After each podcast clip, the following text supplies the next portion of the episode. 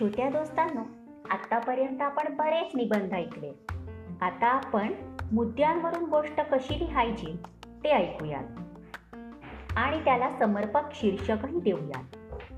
चला तर मग पहिल्या गोष्टीचे मुद्दे आहेत शिबी राजा आकाशातून किंकाळी शिबीच्या मांडीवर होला शिबीने अभय दिले पाठोपाठ ससाणा होल्यासाठी मागणी शिबीकडून नकार? खोल्याच्या वजना एवढ्या राजाच्या मांसाची मागणी? पारडे जड? खोला व ससाणा? अग्नी व इंद्र? राजाची परीक्षा? दोस्तांनो या गोष्टीला आपण शीर्षक देऊया सत्व परीक्षा. सत्व परीक्षा. राजा शिबी हा सत्वशील होता. दिलेला शब्द तो कधीच मोडत नसे. तो एके दिवशी आपल्या राजवाड्याच्या सौंधावर बसला होता. निळे आकाश त्याचे मन मोहवून टाकत होते. इतक्यात एक करुण किंकाळी त्याच्या कानांवर आली.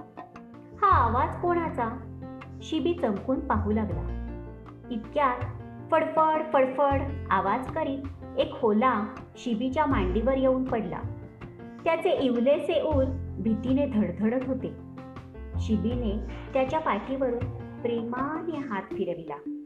जणू काही शिबीराजा त्याला सांगत होता अरे शिबीराजाच्या आश्रयाला आलेल्याला भय कसले?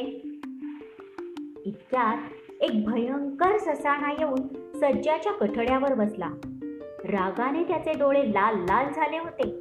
आपले पंख फडफडावीत तो शिबीला म्हणाला राजा तो होला माझी शिकार आहे तो मला परत दे.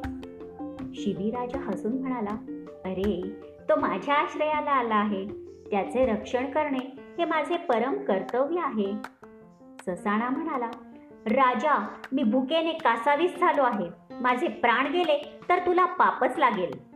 राजाने ससाण्याला आश्वासन दिले मी तुला भुकेले मरू देणार नाही. या होल्याशिवाय तुला जे हवे ते तू माग. मी याच क्षणी ते तुला देतो. निष्ठूर ससाणा म्हणाला तर मग खोल्याच्या वजना एवढे तुझेच मांस मला दे.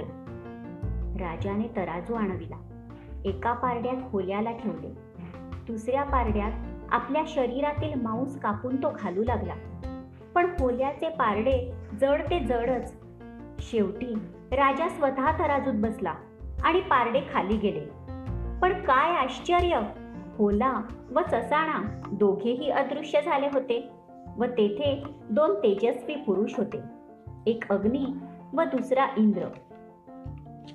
ते राजाला म्हणाले हे शिबी राजा तू दानशूरात श्रेष्ठ आहेस. आम्ही तुझी सत्व परीक्षा घेतली होती. धन्य आहे तुझ्या उदारतेची.